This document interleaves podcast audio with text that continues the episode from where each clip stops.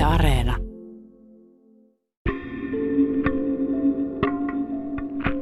Onko se kuullut tämän? Ihan uskomaton. Naapurin emäntä ties kertoa. Kaverin kaverille kävi siinä. Ai kauhea, tämähän on siis ihan Onko sekin legendaarinen. sit Urbanin legenda? Mä en tiedä ihan varmaksi, onko tämä totta, mutta Urbaani tarina. Kaupunkitarina. Mökytarina. Kiertotarina. nykytarina. Ihan uskomaton juttu. Ihme. Tämä on siis urbaani legenda. Urbaani, Urbaani legenda. Urbaani Niin legenda. on, niin on. Yksi kertoo, Oli silleen, Äp, että äp, äp, äp, ei vielä. Nyt kuulemme tarinoita, joiden tarkoituksena on saada kuulija tuntemaan kauhua. Tää on sit Siis mä kauhutarina. muistan semmoisen legendan. mikä- Tulkaa esiin kertojat koloistanne, mutta ensin kansanperinteen tutkija Kaarina Koski. Ole hyvä. näiden nykytarinoiden ja vanhojen uskomustarinoiden välinen ero on oikeastaan vaan siinä, että, että ihmiset on muuttaneet kaupunkeihin ja näiden tarinoiden ympäristö ja tietysti lähtökohtaisesti näiden ihmisten elinympäristö on muuttunut. Ja osa tarinoista on muuttunut sillä tavalla, että esimerkiksi kun on tämä tämmöinen aika tunnettu katoava liftari, niin hän on aikaisemmin liftannut hevoskärryyn. Eli se tarina on ollut olemassa, mutta että se muuttuu sitten, asetelma muuttaa urbaanin ympäristöön.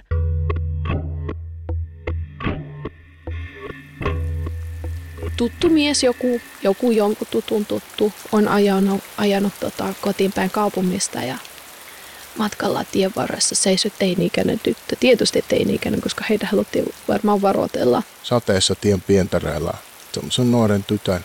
Hän oli kirjava villapaita ja otti sen tytön kyytiin ja kysyi, että minne matkaan ja se tyttö näytti semmoista osoitelappua, että tuonne olisi menossa. Ja Sitten se mies on tajunnut, että sitä tyttöä ei huvita jutella ja se on antanut keskustelua olla. Se tyttö on tosiaan istunut siellä takapenkillä ja että mies sitten ajeli sinne osoitteeseen päin ja sitten se yhtäkkiä vilkas sinne takapenkille ja se tyttö olikin kadonnut. Siinä sitten niin kun matkan edetessä niin katto, vilkas siihen niin kun sivulleen, niin yhtäkkiä pääliftari oli hävinnyt. Siis ei hän ollut niinku pysähtynyt autolla tai mitään. Matka oli jatkettu koko ajan ja yhtäkkiä sitä liftaria ei enää ollut siinä. Sitten kun tullaan siihen paikalle, mihinkä se pyys päästän ja kuski katsoo taaksepäin ja siellä ei ole ketään. Ja se katsoi sinne penkille, niin se on vaan se kirjava villapaita ja semmoiset märät läntit sen kenkien paikalla. Ja mies päätti kuitenkin sitten ajaa sinne osoitteeseen, minkä se tyttö oli antanut sen lapun. Ja Meni sinne omakotitalon pihaan ja soitti sinne ovikelloon ja semmoinen nainen tuli avaamaan ovea ja se mies sanoi, että ihme juttu kävi, että näin ja näin ja näin, että tämmöinen tyttö oli siinä ja tämmöinen villapaito jäi siltä ja se Siinä selkeästi niin kuin silmin nähden järkyttynyt niin kuin naisihminen sillä holahuuli väpättäen oli jotenkin niin kuin, kertonut sitä, että se nainen ottaa mieheltä sen villapaidan ja purskahtaa itkuu. Vai olet sinäkin nähnyt tyttäremme? Hän kuoli kaupunkiin vievän tien varrella jäädessään auto alle jo yli 20 vuotta sitten. ja se on kuollut just sillä kohdalla. Se on jäänyt auton alle. Ja tämä on se, tää on se hänen villapaitansa. Mutta joo, aina näissä liftaustarinoissa siellä, sieltä takapenkiltä hävitään. Eikö se ole vähän näin? Tämä katoava liftari on ehkä maailman tunnetuin nykytarina. Ja tästä on hirveän paljon versioita. Yleisempi on sellainen, että tämä mies on antanut tälle viluiselle liftarille oman takkinsa lämmikkeeksi. Ja kun tämä tyttö on kadonnut, niin se takki on kadonnut siinä samalla. Tämä edustaa hyvin vanhaa uskomusta siitä, että, että henkilö, joka on kuollut ennen aikojaan pahan äkkikuoleman, kummittelee sen jälkeen ja erityisesti siellä kuolinpaikallansa. Että tämä on niin kuin sellainen uskomustarina, joka niin vastaa suoraan sellaista kansanomasta uskomusta. Tässä on niin kuin jännä, että, että tarinoissa on usein tällainen niin kuin materiaalinen todistus siitä, että tämä on oikeasti tapahtunut. Eli, eli joko tämä villapaita, joka jää autoon, märät jäljet siinä autossa, kun on sateista. Tai sitten tässä toisessa versiossa, että takki, joka on kadonnut sen kuolleen tytön mukana ja joka löytyy sitten sieltä hautakiven päältä. Tästä katoava liftari-tarinasta on eri maissa monenlaisia versioita. Toisinaan kerrotaan, että siihen tulee jonkinnäköinen niin kuin enkeli tai, tai Puolassa tunnetaan tämmöinen Madonna-hahmo, joka ennustaa jotain. Sitten tunnetaan myös tämmöisiä, että niin ikään kuin Jeesus-hahmo tulee liftarina kyytiin. Ja tämmöiset niin kuin uskonnolliset toimijat usein esittää jonkinnäköisen ennustuksen, joka sitten toteutuu tavalla tai toisella. Ja toisinaan sitten näihin liftaritarinoihin, esimerkiksi just tämmöiseen niin kuin Jeesus-liftaritarinaan liittyy jonkunnäköisen poliisin tai tällaisen tietullin kerääjän kommentti, joka sanoo, että, että nyt tässä on niin kuin kolme neljä jo tämän päivän aikana ollut näitä, jotka raportoi tämmöisestä Jeesuksen näköisestä miehestä, joka on, on hävinnyt sieltä takapenkiltä. Mutta tämä on niin kuin silleen produktiivinen, että näitä, näitä on niin kuin eri maissa ja niistä tulee vähän eri versioita.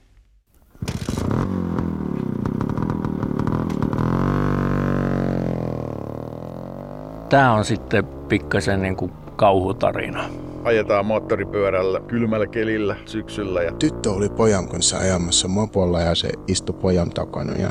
Tytöllä ei ollut kypärää ja tuuli oli kova ja hyinen ja me joutui pysähtymään.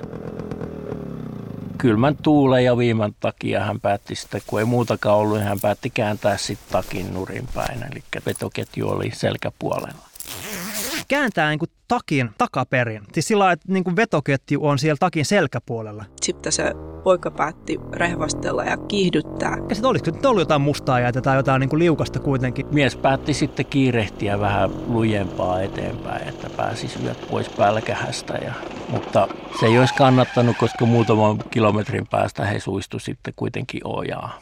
Se ei hallinnutkaan sitten mopoa ja seurausmutkas ne suistuu tieltä molemmat jäi tajuttomiin makaamaan. Ja joku tulee auttamaan siihen paikalle sitten. Tilanteen nähnyt autoilija sitten kiirehti paikalle. Ja... Vastuullinen ihminen totta kai tekee niin, haluaa auttaa, niin ajattelee, että no minähän nyt niin kuin avustan tässä sillä tavalla, että, että käännän tämän pään takaisin paikoille. Huomasi tämän naisen tilanteen ja päätti rusauttaa sitten pään oikein päin. Se ottaa päästä riuskasti kiinni ja kääntää sen oikeinpäin, että se on samalla puolella kuin napitus ja vetoketju. Väkivoimin rusauttaa. Siinä nyt kävi sitten niin ikävästi, että tämä nainen kuolla kupsahti.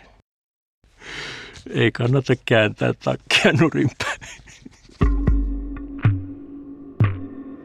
On kiinnostavaa, että aika paljon siis näitä kolarijuttuja tapahtuu niin kuin moottoripyörän kanssa – et se on niin aika selvää, että moottoripyöräilijä on jotenkin turvattomampi tuommoisissa tilanteissa kuin autossa istuva henkilö. Toinen aika hirveä pääjuttu on, on se, että moottoripyöräilijä on ajanut johonkin esteeseen ja, ja sitten sen pää on lähtenyt irti, että se pää on siellä kypärässä sisällä. Mutta tämähän on semmoinen, jota on kerrottu sekä nykytarinana että sitten se on aihelmana. Esimerkiksi TV-sarjoissa on saattanut nähdä jossain tämmöisissä murhajutuissa. Mä en usko, että tällä pyritään opastamaan ihmisiä, että miten onnettomuuspaikalla toimitaan. Että kyllä tämä on enemmän niin kuin, että, että mitä kauheita voi tapahtua. Että kyllä tämä on ihan tämmöinen mässäilytarina mun mielestä. Ai kauheet, ihan hirveä. Vanhemmat tuli lähdössä pari viikon matkalla etelä aurinkorannalle ja ne oli sopineet sitten lapsen vahiksi yhden sukulaisen. Vauva oli ollut, se oli ollut tarkoitus, niin kuin, että se olisi jäänyt mummun tai jonkun hoitajan niin kuin hoteisiin. Ja... Jätti sen vauva syöttötuolille ja lähti kentälle. On jo kiire lähteä, taksi ottaa pihassa. Vauva on syöttötuolissa. Mummo on tulossa, silloin avain.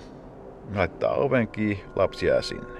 Mutta tämä sukulainen soittikin just ennen kuin nämä oli lähdössä lentokentälle, että hän on nukkunut pommiin. Se vauva oli jäänyt hetkeksi sinne itsekseen ja sen hoitajan olisi sitten pitänyt tulla, mutta silloin oli käynyt sitten joku, en nyt muista mikä se oli, että sillä oli käynyt, että olisiko se ollut liikenneonnettomuus tai joku sairaskohtaus tai joku tämmöinen, mutta se ei ollut sitten koskaan kumminkaan tullutkaan sinne sitten hoitamaan ja tämä nuori pari oli sitten mennyt sinne lomamatkalle, mihin oli mennyt. Ja, ja sitten kun on tullut sieltä reissusta, niin ne löytää sen lapsen istumasta edelleen siellä syöttötuolissa kauhean näky niitä ootti siellä sitten kotona. Se oli se vauva ollut siinä tota, syöttötuolissa istumassa ja se oli jo ihan kuollut tietenkin nälkään kuollut siihen ja muumioitunutkin siihen jo sitten istumaan siihen. Kun ne tulee viikon päästä takaisin, ne löytää sen lapsen kuolleena siinä samassa paikkaa syöttötuolissa.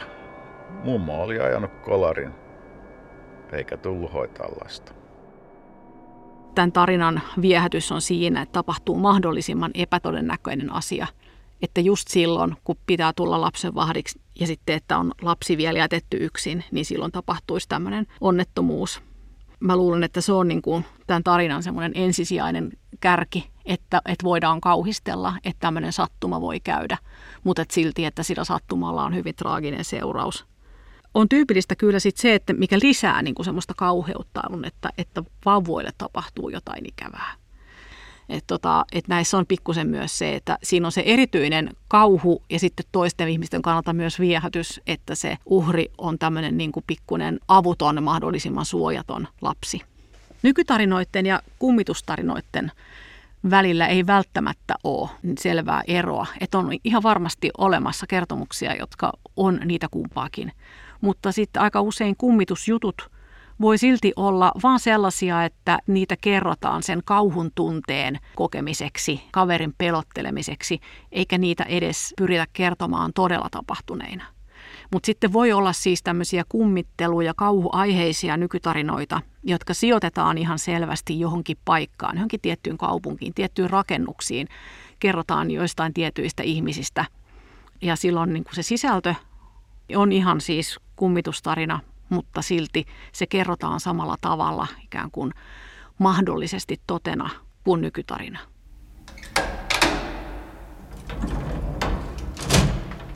Meidän kaupungin osassa oli kerrostalo, mutta siinä hississä väitettiin tapahtuvan tällaista, että aina neljännen kerroksen kohdalla se pysähtyi. Ja kun on mietitty sen talon historiaa, niin on tajuttu, että neljännen kerroksen tuuletusparvekkeelta oli joku hypännyt ja tappanut itseensä.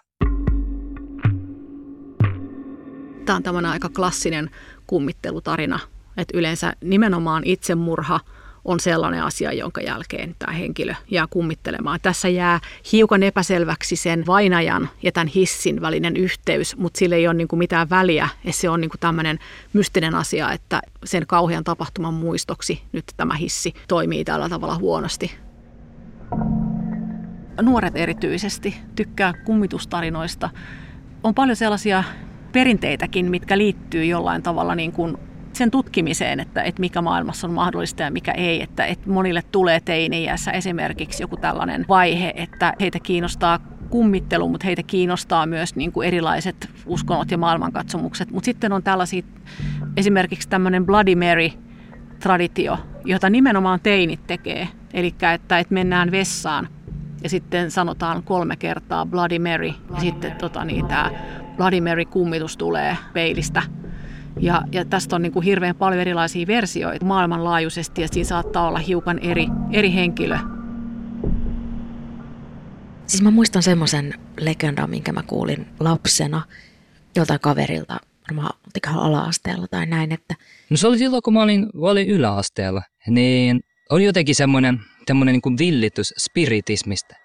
Ja siinähän tehtiin jotain sellaista, että laitettiin joku lasi pöydälle ja sitten pyydettiin, että, että tulee esiin joku henki ja, ja heiluta veden pintaa, jos, jos olet täällä läsnä. Ja... Mä en, mä en, en tuommoisia niin mitään, jotain tällaisia yliluonnollisia, mä en niin kuin usko.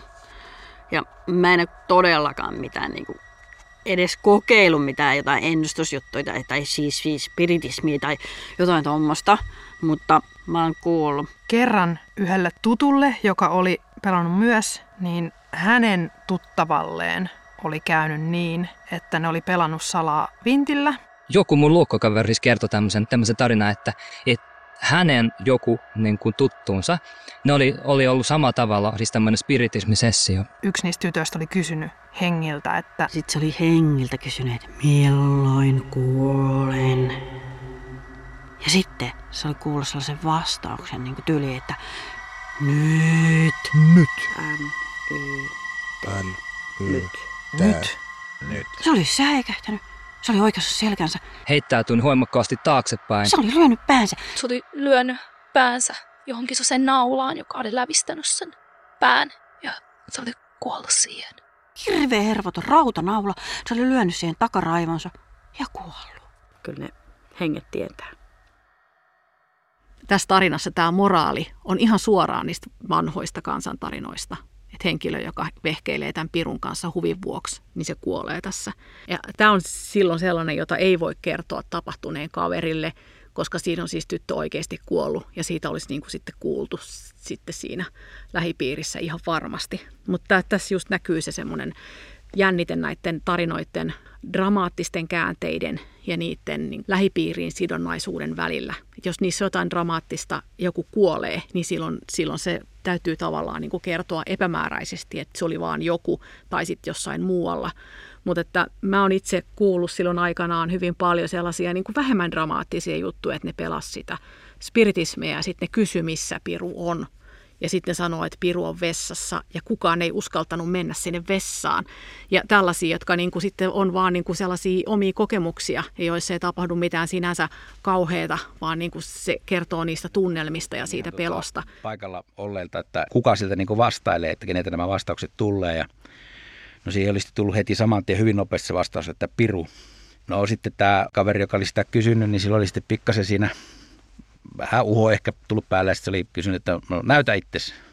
Niin taas oli tullut nopeasti vastaus, että tuppa saunan taakse, niin näet. Ja no niitä oli sitten ehkä, ehkä siinä kohti sitten ruvennut pikkusen pelottaa näitä tuota, kavereita jo, mutta se, joka oli sen kysymyksen esittänyt, niin ei se oikein voinut siinä kohti sitten enää peräytyä. Ja se oli sitten ottanut haulikoa, että no niin, että katsotaanpa, että hänpä lähtee sitten tästä tuota, katsomaan, että näkyykö sitä pirua vai ei. Ja ne muut oli ollut, että älä mene. Ja se, että kyllähän tästä lähtee. Sitten se oli haulikon kanssa lähtenyt sinne saunan taakse sitten ja No sitten se itse kertoi silleen, että, että se oli ollut jo menossa, se oli ollut siellä pihalla, oli ollut pimiä tietysti illalla ja näin ja muuta, mutta sitten se oli ruvennut ajattelemaan, että jos hän nyt menee sinne haulikon kanssa sinne saunan taakse, niin sieltä jos joku sattuu hyppäämään, niin hän vahingossa ampuu sitten jonkun, että tappaa vahingossa jonkun, että ehkä se on parempi sitten, että ei, kuitenkin ettei mene ja ei ollut sitten mennyt, oli mennyt takaisin sinne sisälle ja ne oli sitten kuitenkin urhoollisesti jatkanut sitä tuota spiritismin pelluuta ja muista mitä ne oli siinä sitten kysynyt tai muuta, mutta sieltä oli tullut vastaukseksi sitten heti, että etpäs tullut. Tämmöinen tosi tarina.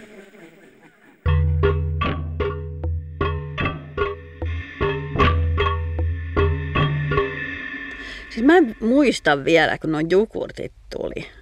Se oli tosi uutta silloin. Onkohan se ollut jotain 70-lukua? Ennen vanhaa varsinkin oli niitä, niitä pahkuroita. Oli varmaan aina joku mansikkajokurtti ja siellä oli sitten semmoinen limainen pikku mansikan palanen. Ne maistui niinku tosi ällölle, niinku, eikä ihan tosi outo maku. Niin eiköhän jollakin oli ollut sitten siellä mansikkajukurtissa hiirenpää.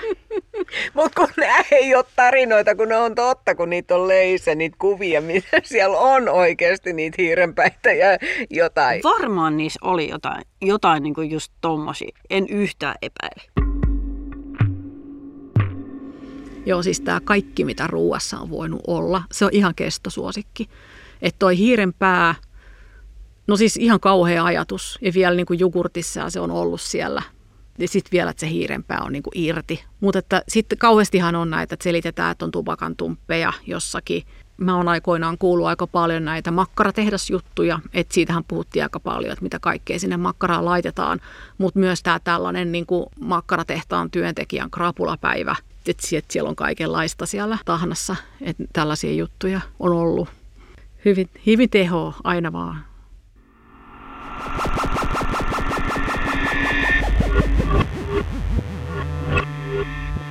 Mä tykkäsin ihan hirveästi, kun meidän äiti teki, kun mä olin lapsi, niin se teki aina noita maksapihvejä. Ne on semmoisia niin jauhettuja maksapihvejä. Siis onneksi, koska mä kuulin, että jotkut osti siis sitä semmoista, niinku, semmoista niinku kokonaista maksaa, mistä tehdään niinku kokonaisia maksapihvejä.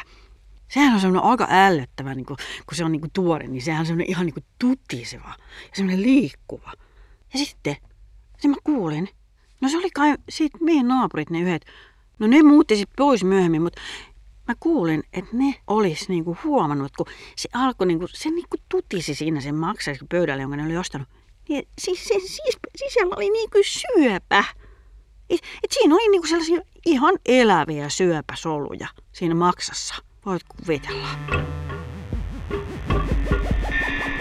Eiku, oliko se niin? Eikö se olekaan niin kuin, että se onkin urbaanilegenda? Okei. Okay.